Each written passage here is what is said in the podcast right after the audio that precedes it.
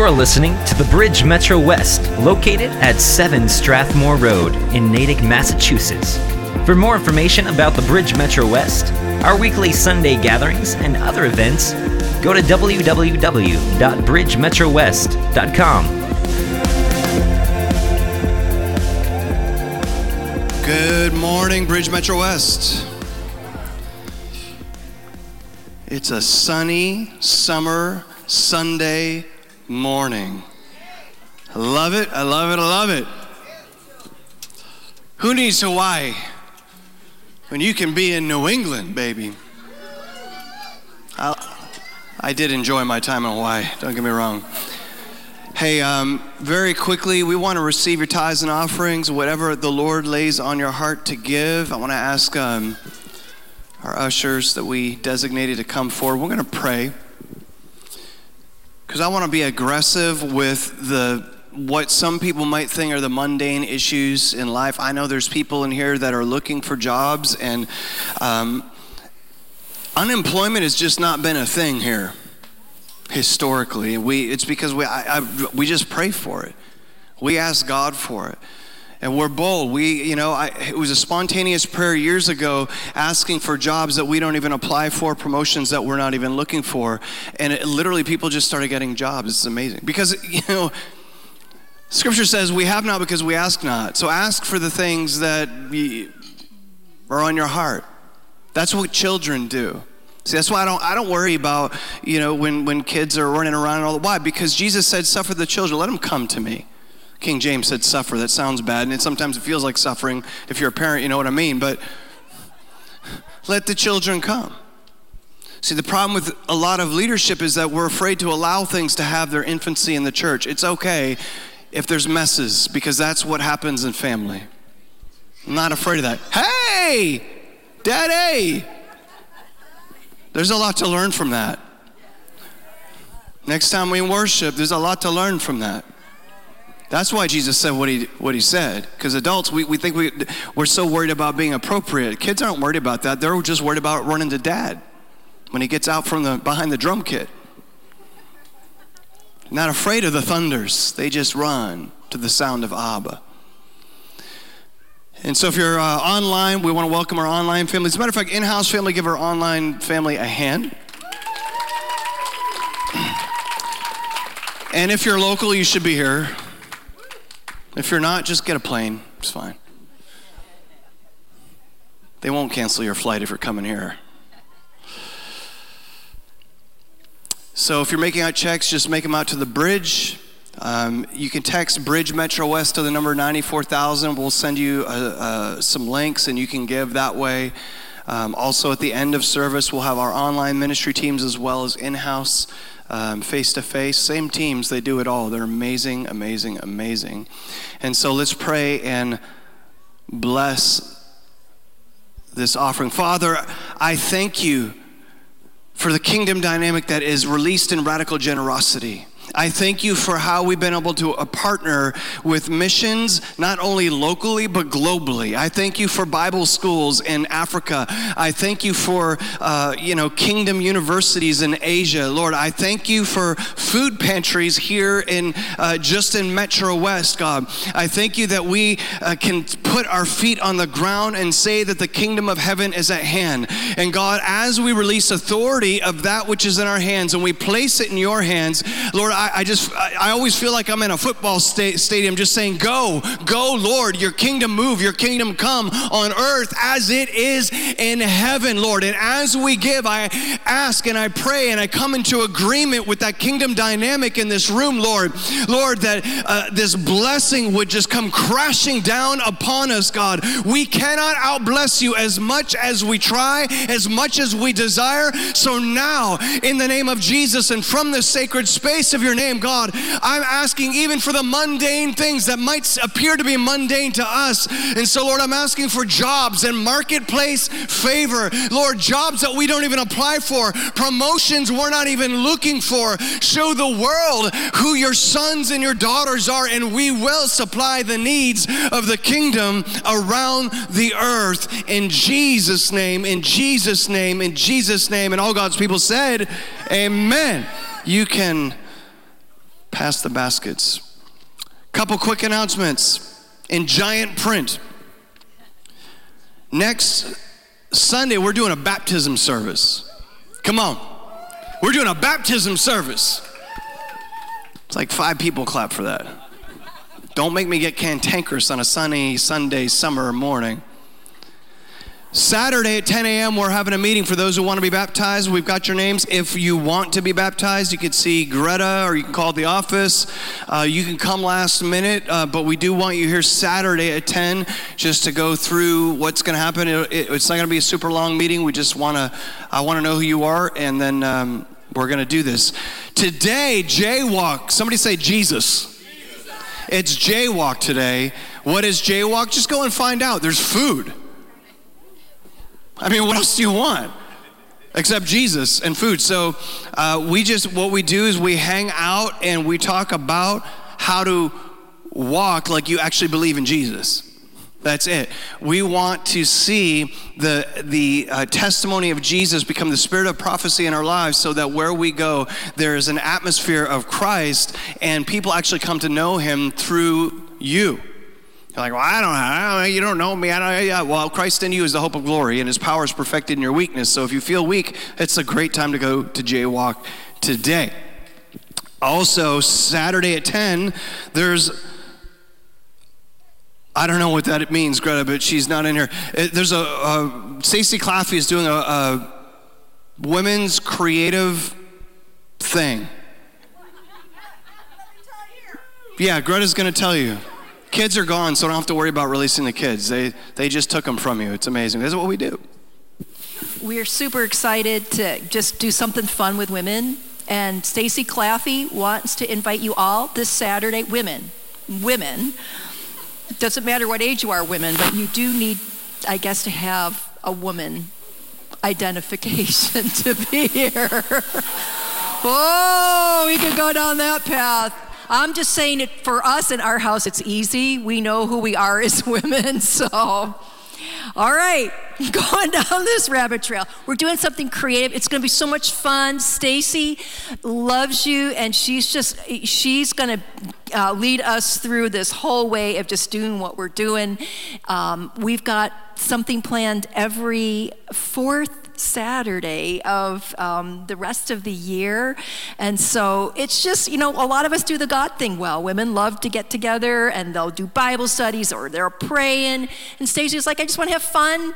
So just come have fun, hang out 10 o'clock right here, small donation. If you don't have finances, don't worry about it. But those that can, give us 10 bucks and that will take care of supplies.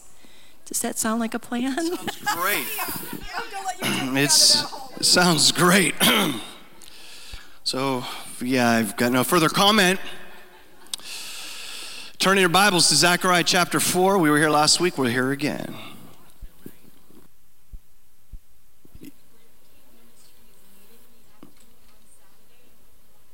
Oh, I didn't even know that. Um, integrated ministry team, but you should know that. If you're on the integrated ministry team, you have a meeting on Saturday afternoon. It's very important. Is this the planning center meeting? I don't know. What time is it? It's at 1. Okay. Okay. There was an invitation sent to respond. Respond.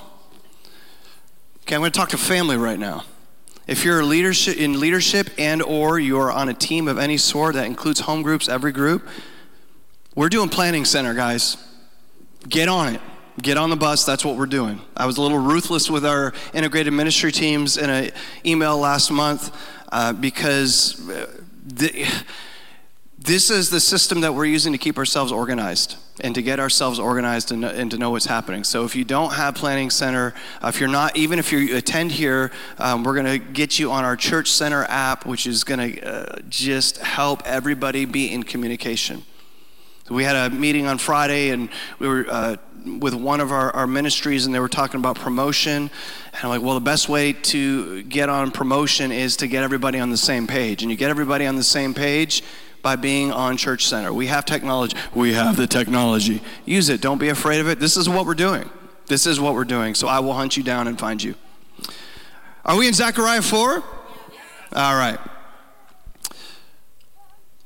I'm going to read out of the English Standard Version today. I hope I have the same note, the right note file up, because usually it's a little bit larger print than this. But if I stand back here, I can read it. And the angel, and I'm starting with verse 1 apparently, yeah.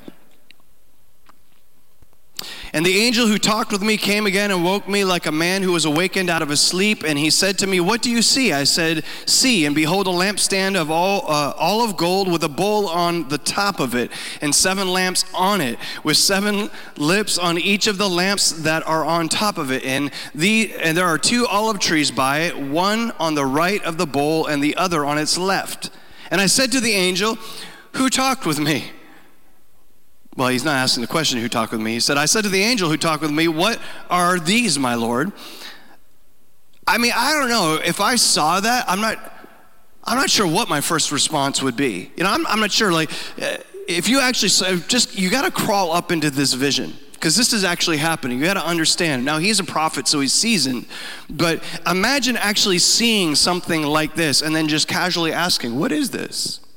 I'm not sure it was actually like that. I think there was probably a little bit more emotion behind this. I think he, he was actually caught up in the swirl of the nature of God. So, uh, just crawl up into the experience of the prophet, because Zechariah is an actual prophet here, and begin to immerse yourself in what he's actually seeing and experiencing. Then he said to me, This is the word of the Lord. Oh, I, I, skipped ahead. What are these, my Lord? Verse 5. Then the angel who talked with me answered and said to me, Do you, know, do you not know what the do you not know what these are? I said, No, my Lord. Then he said to me, This is the word of the Lord to Zerubbabel, not by might nor by power, but by my spirit, says the Lord of hosts. Who are you, O great mountain? Before Zerubbabel, you shall become a plain and he shall bring forward the top stone amid shouts of grace, grace to it. Then the word of the Lord came to me, saying, The hands of Zerubbabel have laid the foundation of this house, his hands shall also complete it. Then you will know that the Lord of hosts has sent me to you. For whoever has despised the day of small things shall rejoice, and shall see the plumb line in the hand of Zerubbabel. These seven are the eyes of the Lord which range through the whole earth. Then I said to him, What are these two olive trees on the right and on the left of the lampstand. And a second time I've answered and said to him, What are these two branches of the olive trees, which are beside the two golden pipes from which the golden oil is poured out? And he said to me, Do you not know what these are?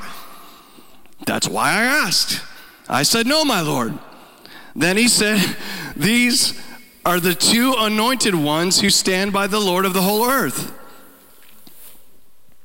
I, I, I just giggle at this passage internally because, you know, the writer's having this experience and then he's he's looking at what he's looking at and he's he's saying ah, what are these? And then the angel says do you not know what these are? Sometimes i feel like when you're talking to kids that's the way it is. Like you know like what are you doing? He's like you don't know what i'm doing?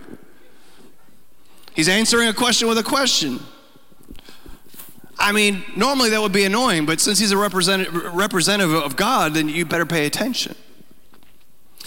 But I wanted to just reiterate what's happening here in history, and then we're going to move forward from where we were last week. How many people were here last week? Raise your hands. So I want to get good. Okay, so about half of you online. Okay, I mean that's fine. All right. So Zerubbabel, other than having a name that I like to say, repeatedly. It's just fun. Uh, was the, he was the governor of Judah. I'm, I'm sorry, I'm just trying to keep it reined in because I'm feeling very mischievous this morning.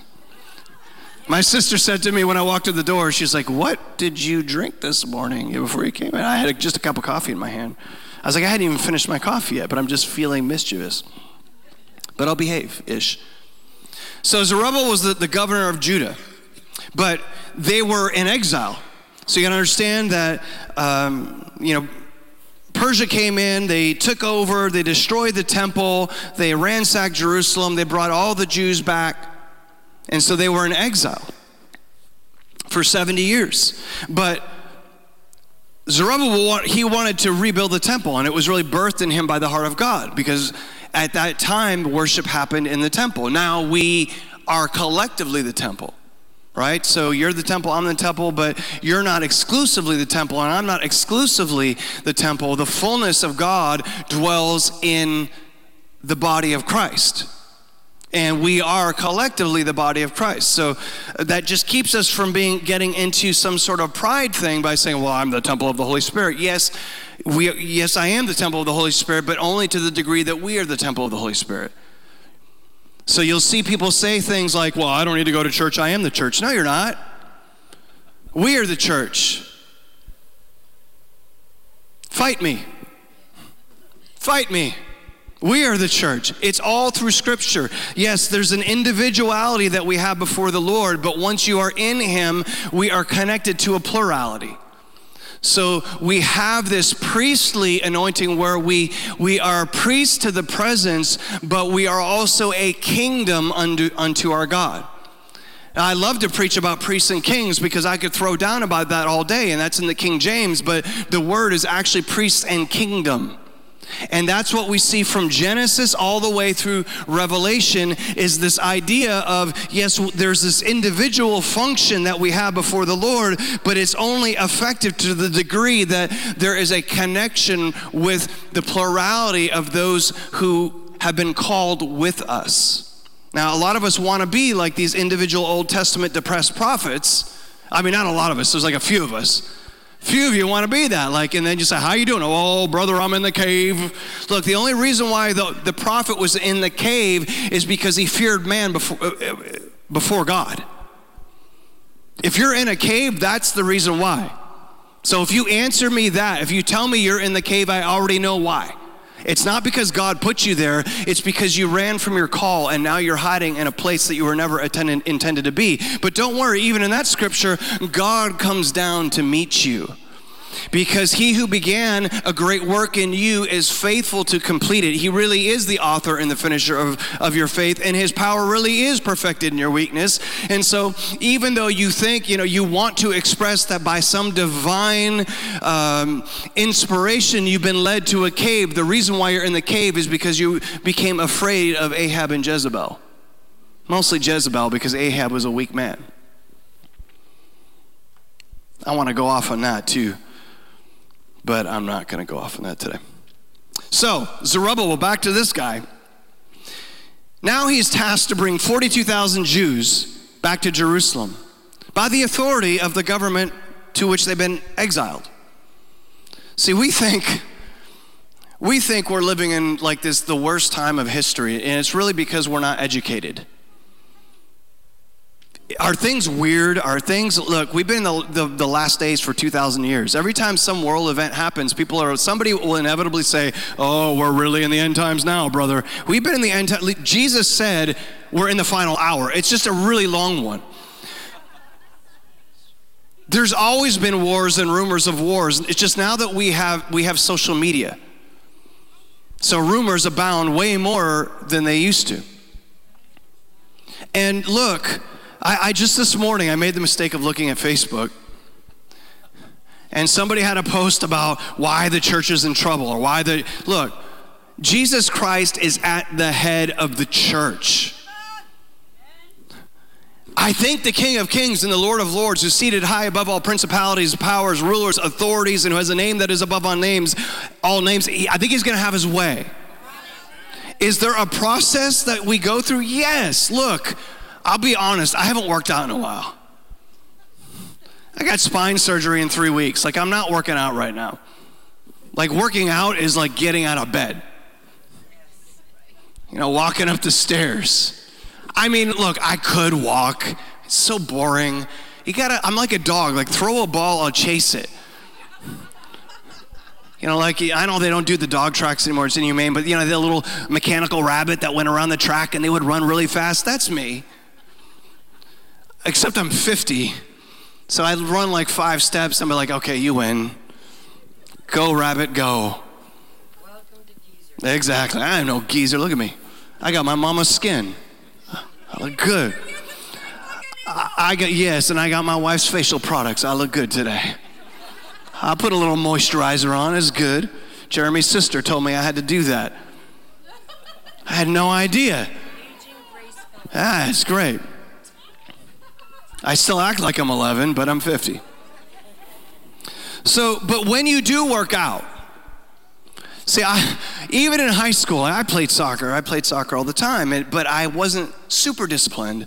And so I would walk into camp having not really worked out the way that I was supposed to work, and now you're practicing one time, two times, three times a day.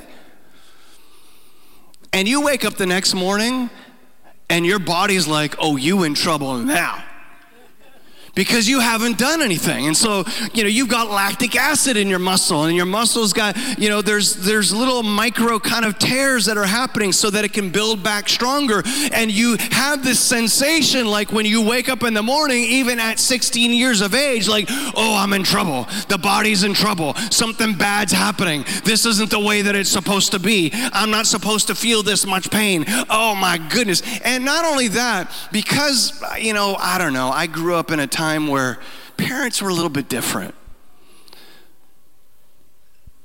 You know, some people, some like I'm not going to fault you right now, ish, but you know, some parents they buy their kids like 50 pairs of shoes. I mean, that's not actually hyperbole. I've seen it, but you know, I would get one or two, and I would get cleats, right? Because you play soccer, you gotta have cleats. But because I'm growing, I would always have cleats that are like two sizes too big. From the time I was like six, seven, eight years old, and so what happened was I got so used to having cleats that were too big for me that even when I stopped growing, I wore the same cleats. And so when season started, I would have blisters the size of the moon on the bottom of my feet.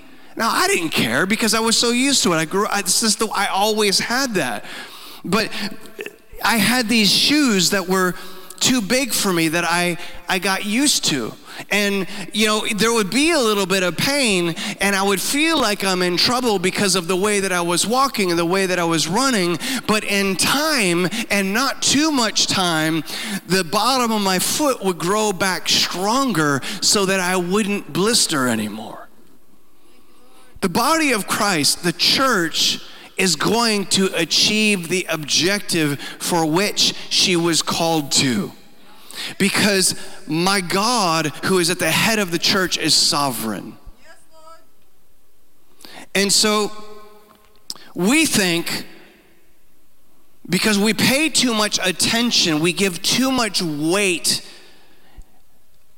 from the energy of our soul to words and reports and the voice of the spirit of this age instead of the voice of God, we get shook and when we get shook, we take our eyes off of Him. But if you maintain a perspective of who God is before us and who we are in Him, there will be no shaking. That's how Jesus slept on a boat that was about to fall apart in a storm in the sea. And the disciples woke him up, and he was like, Chill, guys, I got this.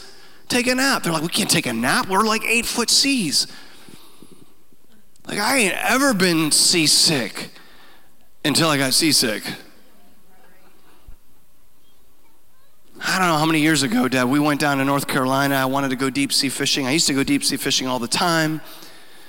And there was a storm that was way off the coast, and there was eight foot seas and the, the captain of the boat was meeting with everybody before we went out. And and and they he, you know he was like hey it's really rough out there. Do you guys want to do this? Of course everybody wanted to do it and when you go deep sea fishing, you're going like 20 miles out. So, and it takes a while to get out there, especially in rough seas. So I, I don't know, it was like two, three hours before we got to where we were going to fish. And the whole time we're going up eight feet, down 10 feet, up six feet, down six feet, up 10. Yo, you get it? And I was sitting down chilling. I was enjoying the ride. Sincerely, I was enjoying the ride. And I was starting to see people drop like flies. And I was a little prideful. I was like, these kids, they can't handle this stuff. And one old guy, like, he started, he go in the back, and everybody's, you know, I don't know, like 30% of the boat dropped before we even got to the place. And so we got to the place, and we're still going down six feet, up eight feet, you know, and it was, it was like a roller coaster. It was fun until I stood up. But it wasn't immediate. I was kind of like, hmm, I feel a little bit off.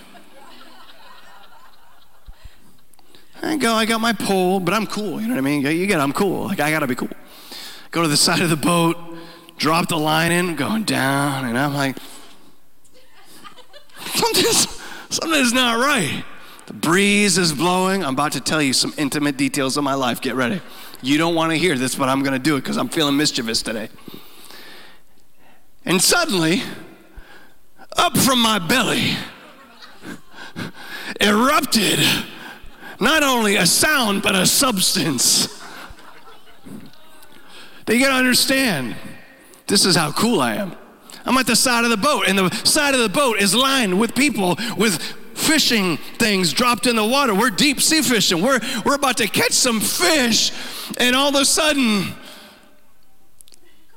projectiles released from my inner man. I'd love to say that it was prophecy or testimony, but it wasn't. It was something ungodly, and it the breeze caught it and just blew it down the side of the boat.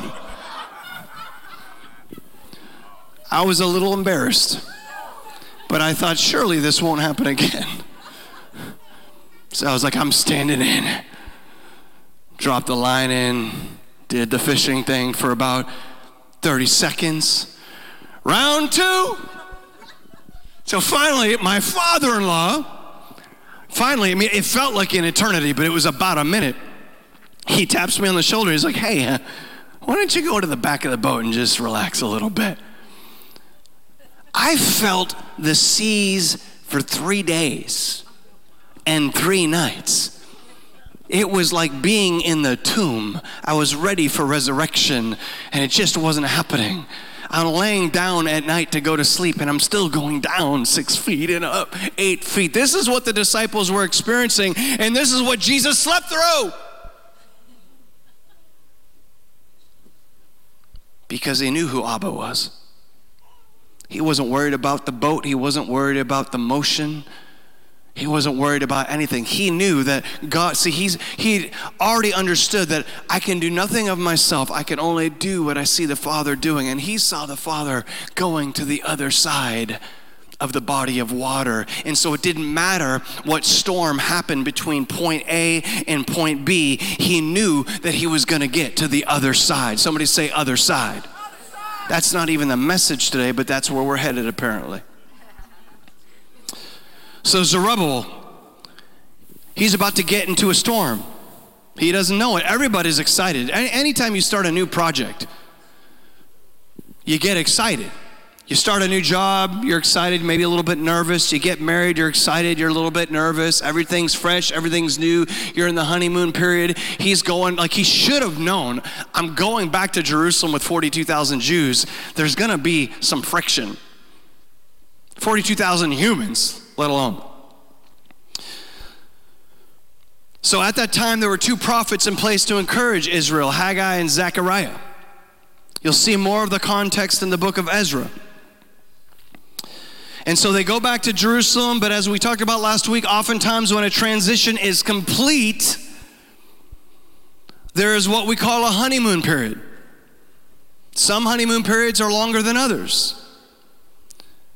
But be prepared that when your transition is complete and whatever you're transitioning to, the honeymoon will come to an end.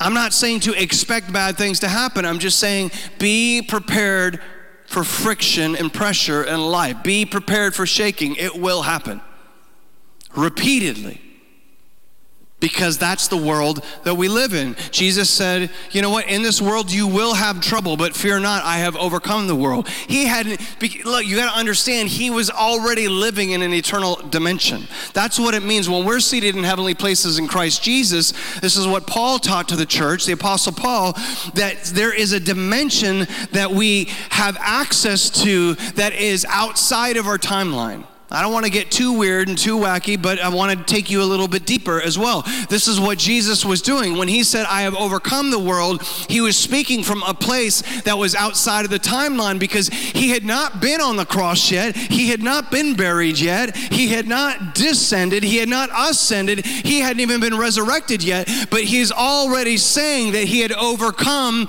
past tense because there was a part of him living in a place where it had already happened. That's what faith does. It calls things that are not as though they are. It accesses the realm of God, what we see in the heart of the Father, and it declares it as though it is fully manifest on the earth in the moment. But it's not calling things that are just the desire of your heart. It's saying, I'm going to delight myself in the Lord, and I'm going to allow the Lord to come now and implant desires in my heart that are in His, so that when I see what is in His heart and I name it and I declare it, it is so.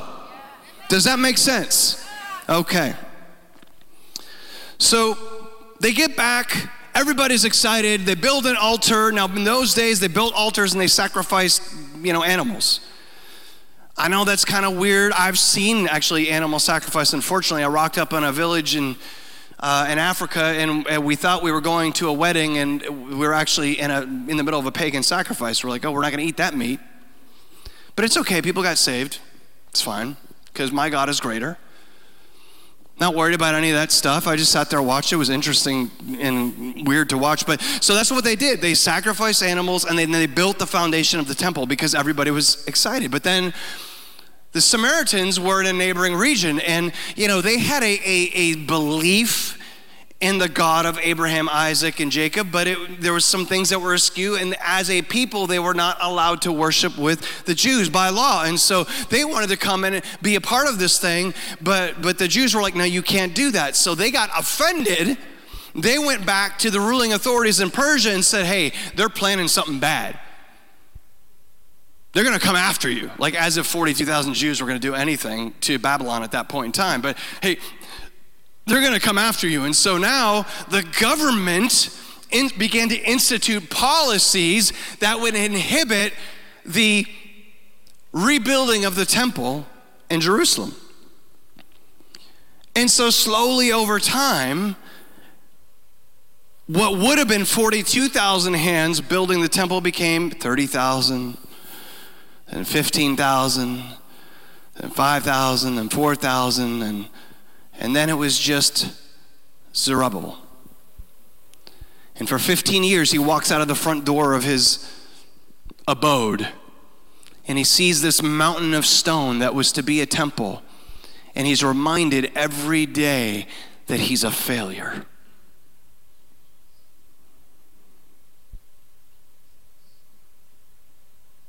You think God doesn't know what it's like when you're depressed or you feel like you failed or you feel like you've come under your circumstances. Now he understands.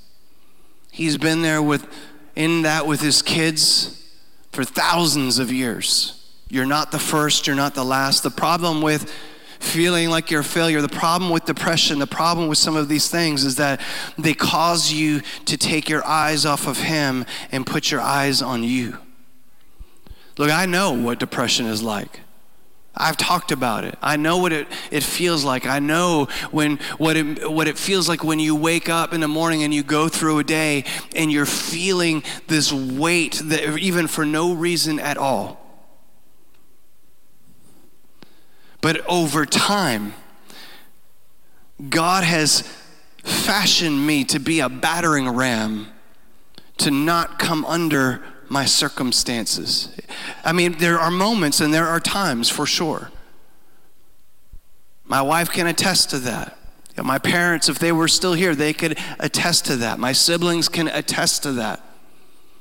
There are times, but over time, I always come back to the place where I'm heart to heart and face to face with God. And when I'm in that place, man, there's just this aggressive thing. Sometimes people are like, oh, he yells a lot. It's because I'm passionate and because I feel the weight of your circumstances sometimes. And I just want to break you through. But you got to understand on the other side of being broken through, you've got to follow through. There is a walk to do. It's not enough just to build an altar, it's not enough just to build a foundation. You've got to take the mountain mountain of stone that is before you that God has called you to, and you've got to link arm in arm with people. Even you think all 42,000 Jews that went back to Jerusalem were friends? You don't think there were weird people and obnoxious people, maybe even mentally ill people and crazy people in that group? You better believe it. But God has called us to link arm in arm with weird people like me to bring about his purposes on the earth because that is the space that he gets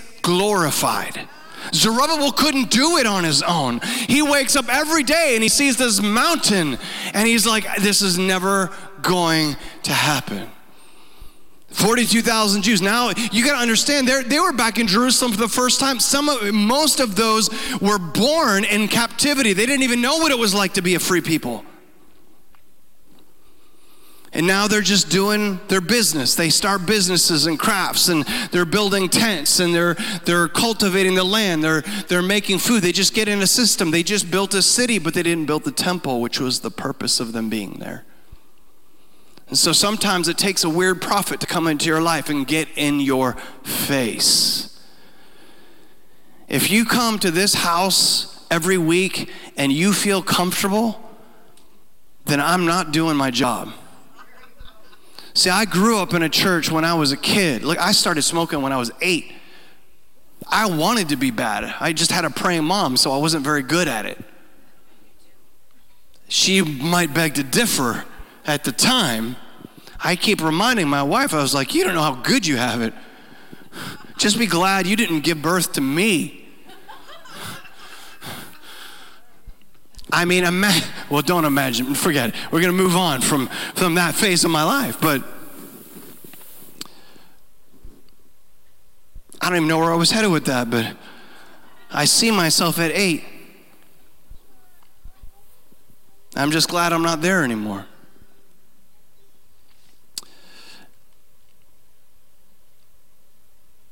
So the honeymoon is over. There's pressure, there's difficulty. What happens when there's pressure and difficulty? You stop building. And we stop building when we lose sight of who God is. There's a lot of focus in the church today on personal identity. My friend Tony Kim and I have been talking about that quite a bit. He had a great post that he put, even though we were on vacation in Hawaii together, he got on his social medias. I ignored mine because I was on vacation mostly. But he got on there and did a great post about how I, our personal identity has become an idol. Our personal identity is revealed when we look at him and know who he is. It's just, I want to say that it's that simple, and it is that simple. It's just in its application, it's difficult because there are so many things coming at us from so many directions to shift our gaze.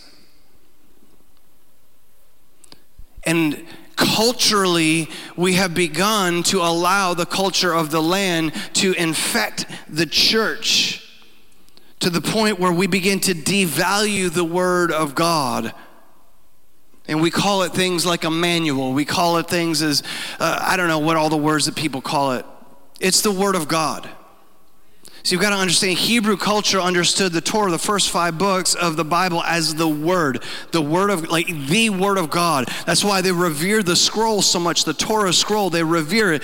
Uh, sometimes I, I, I, end up in liturgical churches. I was in, a, in an Episcopal church uh, several years ago, and they came in, and the way they held the Bible with such honor and reverence. Look, it's not worship; it's giving honor where honor is due, and understanding that the Bible is the Word of God and also the inspired scriptures. This is what Paul was saying that when he said that all scripture is God breathed and suitable for teaching and for reproof, that is for correction.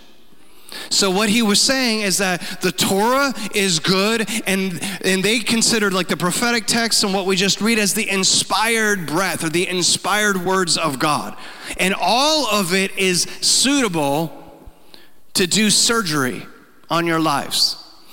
And you've got to understand that you know, there are people that are going to say, well, you don't have to spend that much time in the Word. Look, everyone who, who was a writer in Scripture had Torah memorized.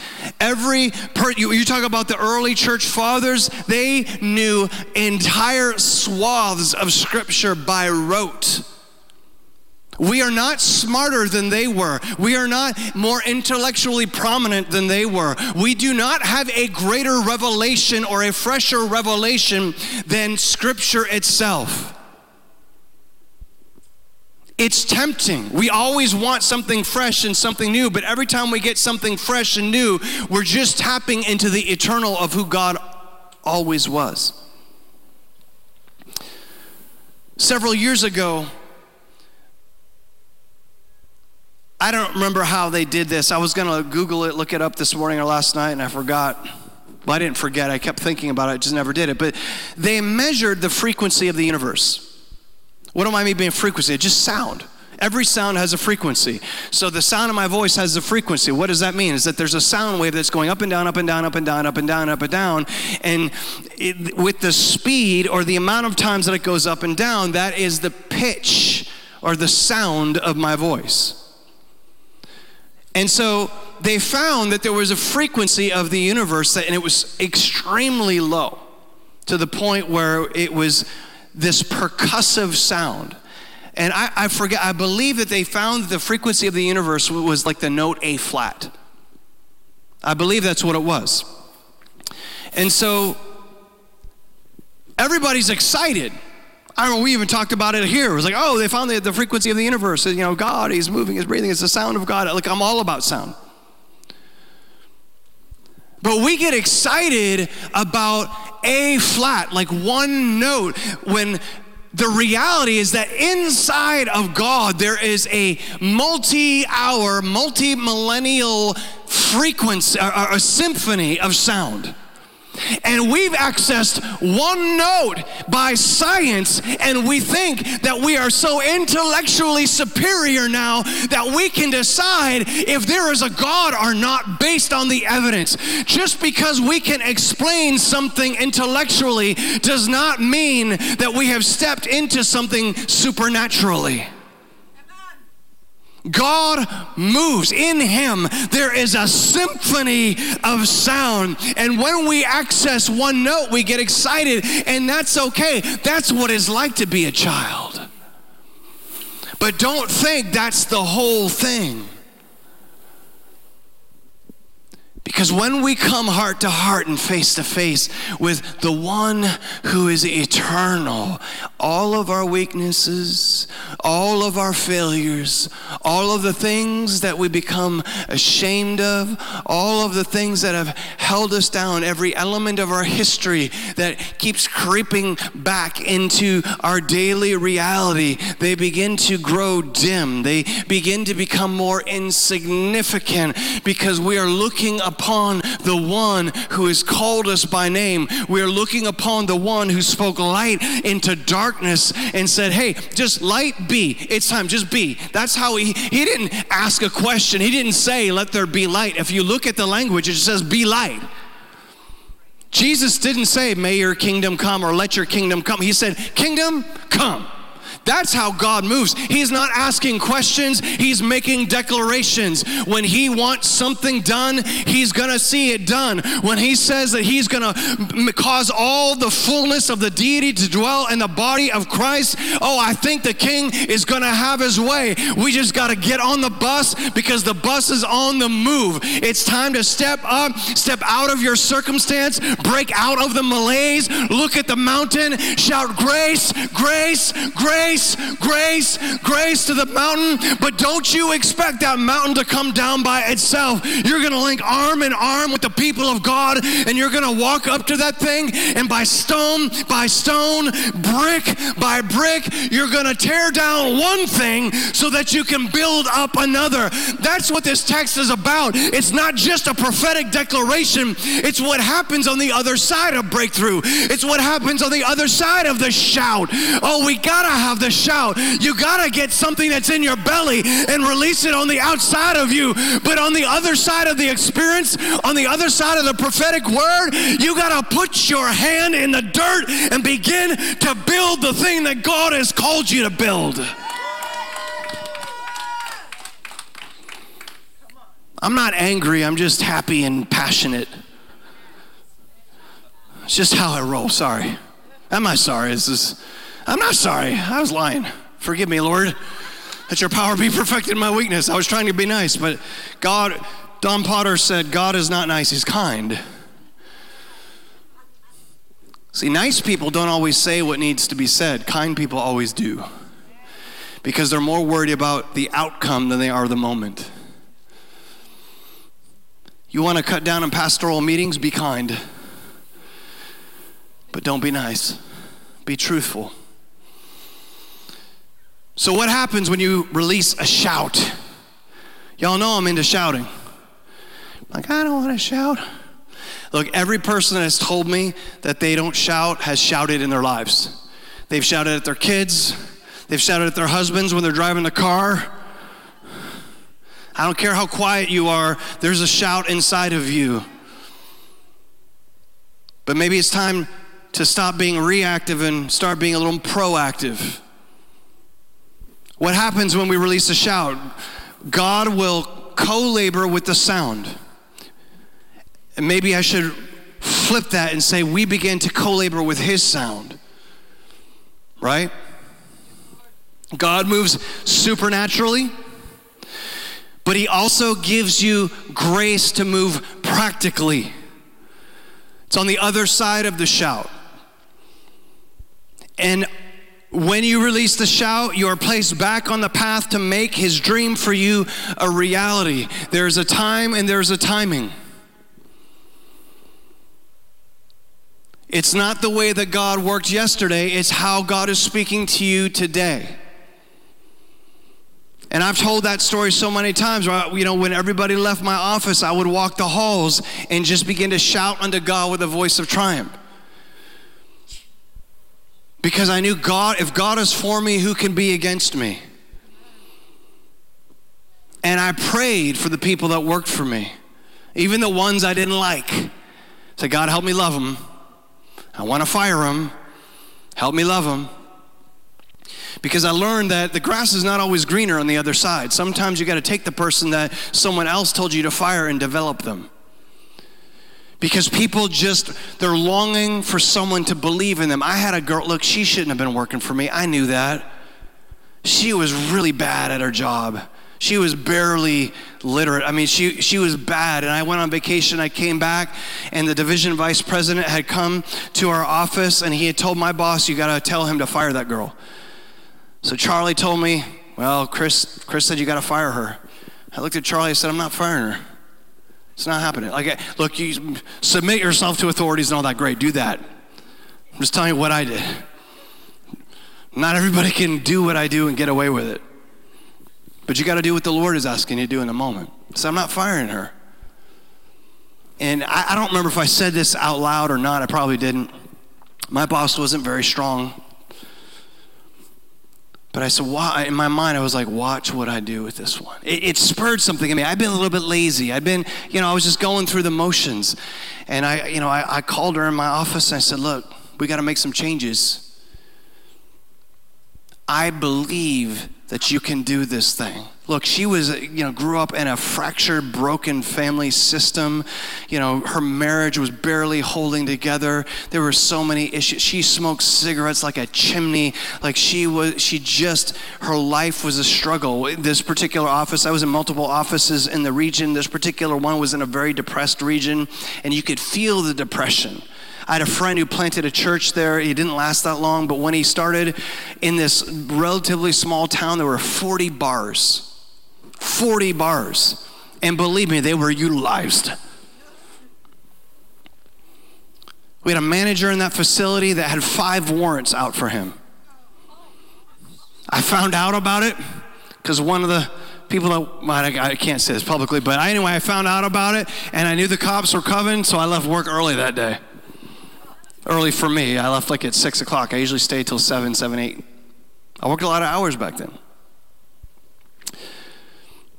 It was a, str- but you know, because someone looked her in the eye and believed in her.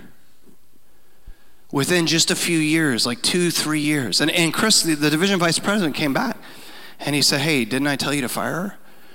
I was like, Well, Charlie did, but I didn't. Look at her now. And a, in a company of 15,000 people, she was awarded Customer Service Rep of the Year. Sometimes people just need a prophet to come into their life and look them in the eye and say, I believe in you. I know I've needed that at times.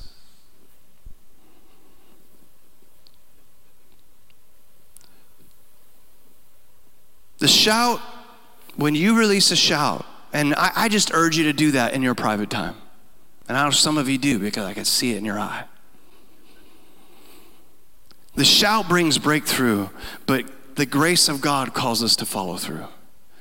It's not just the experience of the moment that matters, it's what happens on the other side of it. When I was in my 20s, I thought every time I came to church, it should be a mountaintop experience. Like I thought every experience, I would, but see, I was like the disciples. When you had an experience of God, you wanted to build a tent and stay there. The Mount of Transfiguration. When Jesus ascended, it wasn't even a mountaintop. They just, they went there and they, they looked up, Jesus ascended, and they just, they kept looking. Like they were just going to stand there and look until he came back down again. There's like, oh, I don't think he's going to come back down. Is he going to come back down? That was really cool. Let's just hang out. It might happen again. I'm not making fun of them. I'm just saying that's what we do. That's what. Uh, that's what. I, and that's how I grew. I mean, I was in revival. We were in like the sovereign move of God revival. You could do anything, and God moved. It was crazy what was happening. And I thought, man, every every time out, it's going to be mountaintop. Mount, I, but I didn't understand that when you have the mountaintop, you have to to stay in the will of God. You have to go back down to the valley. And you might walk through valleys of shadows of death, but you don't have to fear because on the mountaintop you recognize, oh, wait a second, God is with me.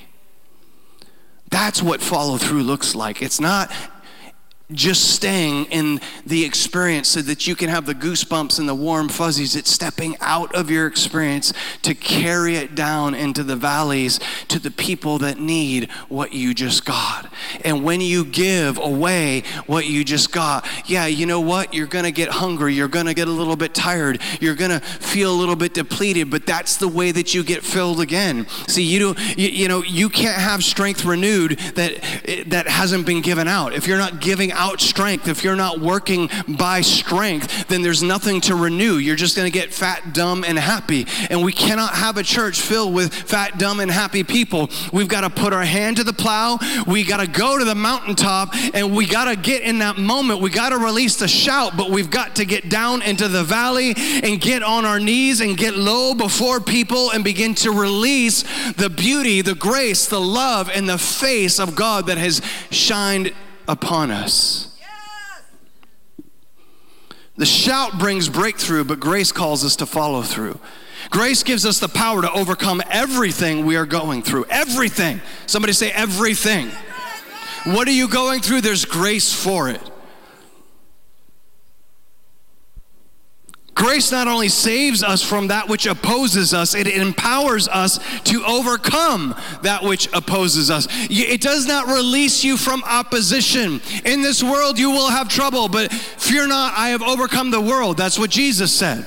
I live in a way that understands that past tense, I have overcome, and I've overcome the things that I haven't even overcome yet because Jesus already did it. Somebody say, Amen.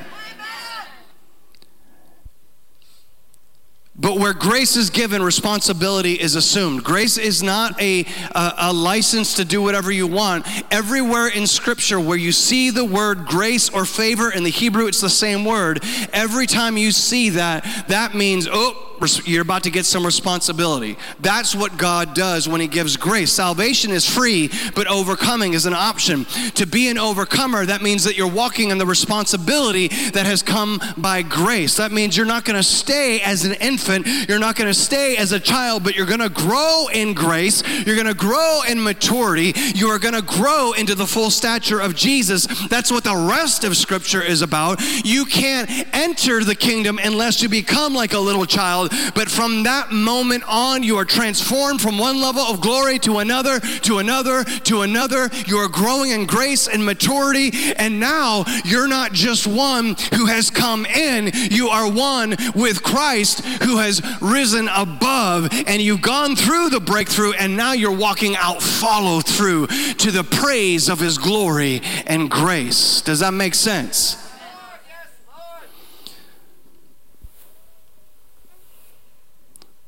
But sometimes in those moments when you don't feel like it, especially when you don't feel like it, to release the might and power of the voice is to activate the, activate the prophetic word and connect heaven to earth.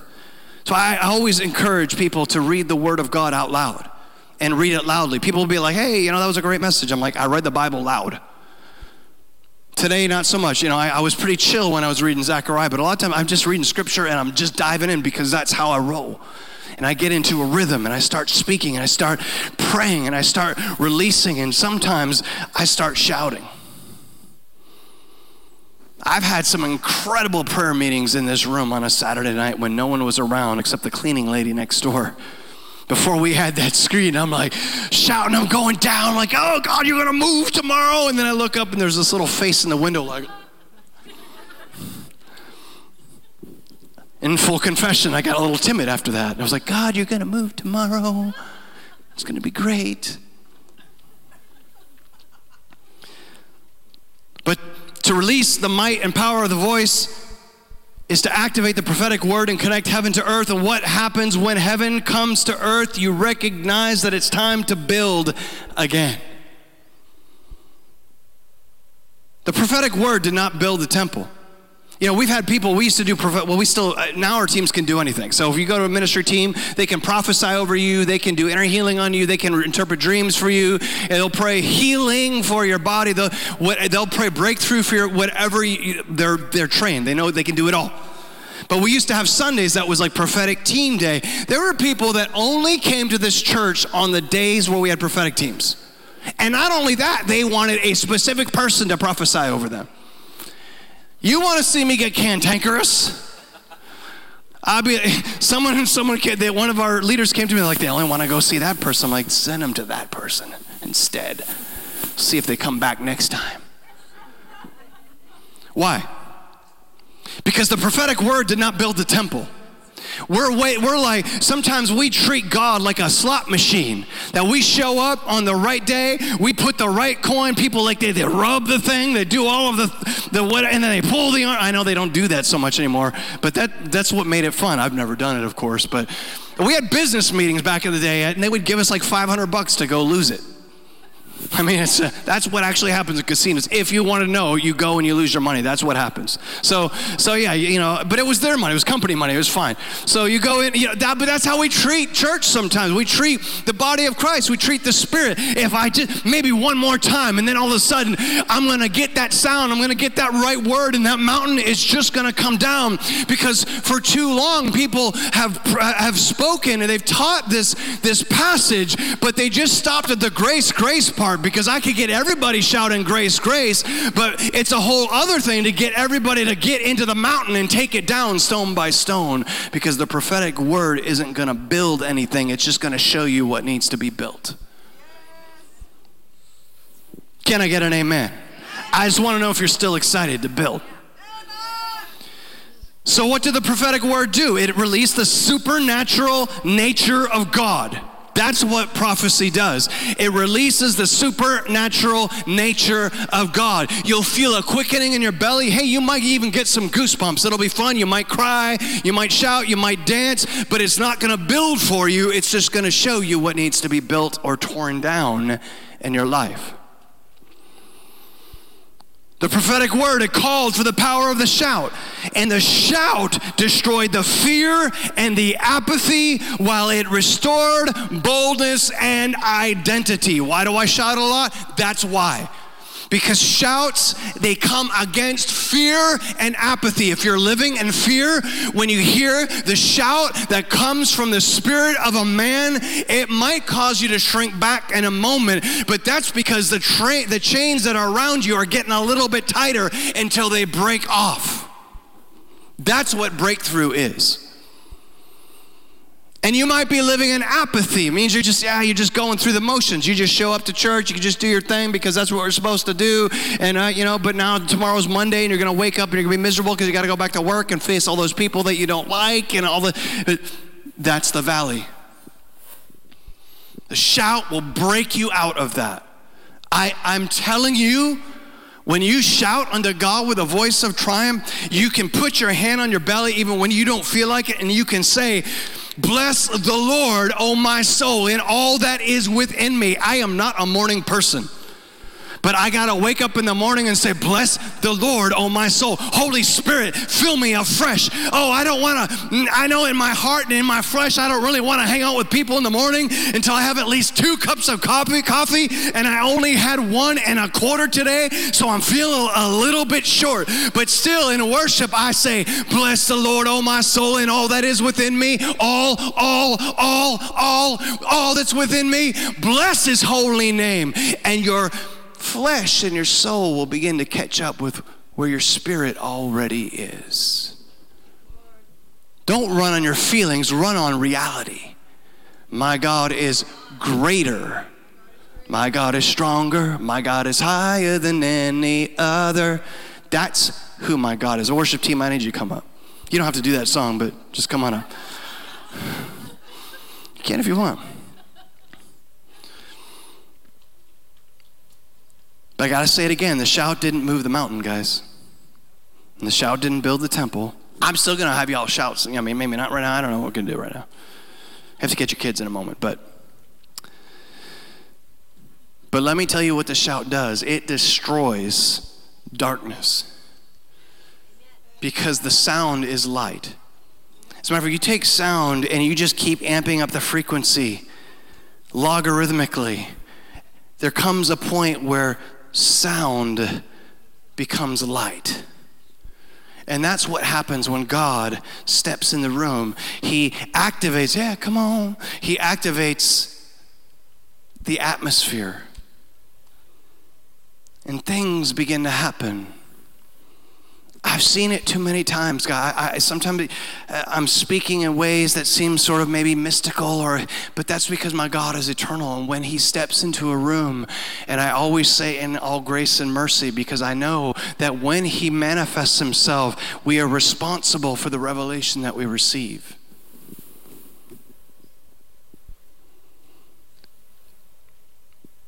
He literally activates the atmosphere around us. I mean, and it's just what happens when he's there. Things happen. And anything is possible in him. But the task is to get into the heart of the Father and say, What do you want to do in this moment? The shout brought a breakthrough and activated faith. The shout will help you see through circumstance and call things that are not as though they are fully manifest in the moment. That is what the definition of faith in the book of Hebrews. It's the hope. What does the hope mean biblically? The absolute assurance of a favorable outcome. When you speak in faith, you're seeing into the heart of God and you're declaring what you see as though it is fully manifest on the earth. When we declare things about revival, renewal, and reformation, it's because we see it in the heart of the Father and we know we know that this thing is going to happen. We know that this land will see the goodness of God. But I'm also willing to sow myself fully into something that I may never see the fruit of with my own eyes. It may be when I'm in the great cloud of witnesses that I will look down and say, Oh, there's the fruit of our intercession. There's the fruit of our plowing. There's the fruit of our sowing. And look, the children's children get to reap what we sow. Do you feel the beauty of the Lord on that? I just feel the beauty of the Lord on that. Oh God, that we would be a people that are known to have been with you, that we would be a people that would sow into things that we may never see the fruit of as though they are about to fully manifest on the earth right now. God, that we would leave an inheritance to the children's children, that we would step out of our apathy, that we would step out of our fear, and we would begin to release shouts unto God with the voice of triumph, that we would realign our thinking about, about what is we think is decent and orderly, even in corporate corporate gatherings and we would step into the atmosphere of your throne room in Revelation chapter 4 and understand that what we do pales in comparison to what is before you now, God. When I say I want to bring heaven to earth, I want to, to agree with the prayer of Jesus, the declaration of Jesus, kingdom come, your will fully manifest on earth as though it is in heaven. You've given us a picture of what the throne room is like with the thunders and the lightnings and the four living creatures and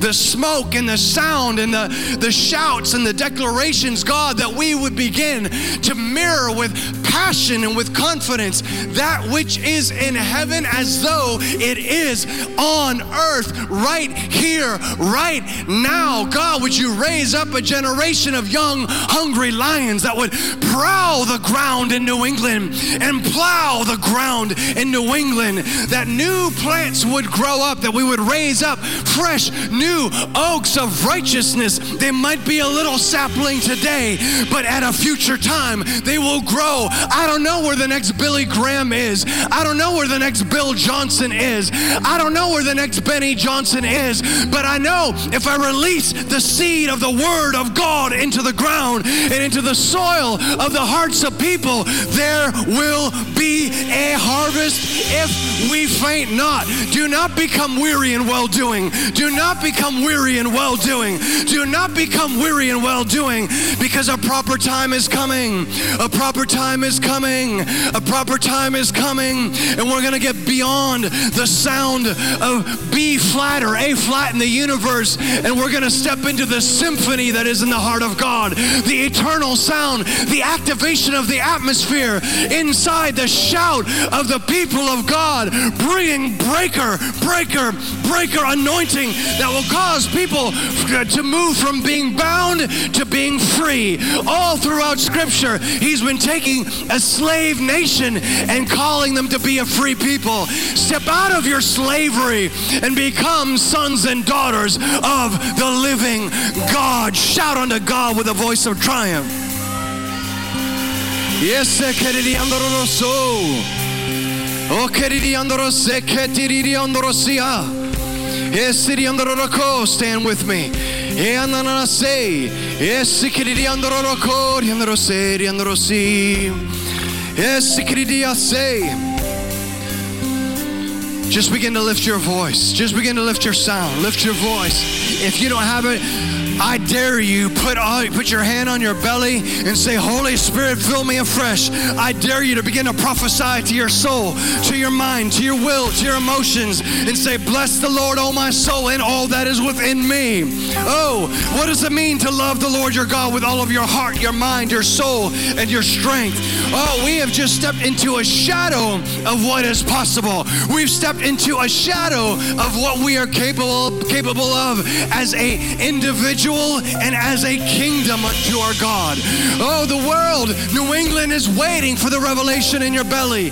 Release it, release it, release it, release it. God, I pray right now that there would be a fresh baptism of your fire and a fresh baptism of your love, a fresh baptism of your fire in this room, and a fresh baptism of your love with power, with power, with power, with power. God, move corporately in this room right now. Move corporately, God, across the live stream right now. Everywhere we are within the sound of my voice, within the sound of this service, whenever it is viewed, God, would you move with power, with anointing, with power, with anointing, and with Pentecostal Acts 2 holy fire fall, fall again, fall again, fall again. We need another refresh. We need another burning in the flame of God. Spirit of burning, spirit of revival, spirit of burning, spirit of revival. Let it come. Let it come. Oh, don't stop releasing that sound. Respond, respond, respond, respond, respond. Bless the Lord, oh my soul. If that's all you got, just prophesy to your soul. Speak to your inner man.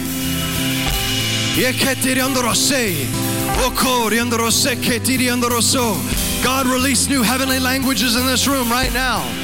Release a fresh boldness by that baptism of fire right now. Give us the boldness, the boldness to release the sound. Release the sound. release the sound. It's the testimony of Jesus that releases the spirit of prophecy.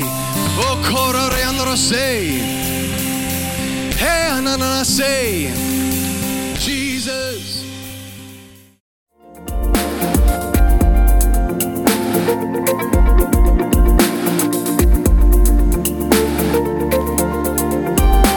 Thank you for listening to this message from the Bridge Metro West in Natick, Massachusetts. Paul David Gidry is the senior pastor at the Bridge. For more information about the Bridge Metro West family, our gatherings and events, visit www.bridgemetrowest.com or call us at 508 651 0277.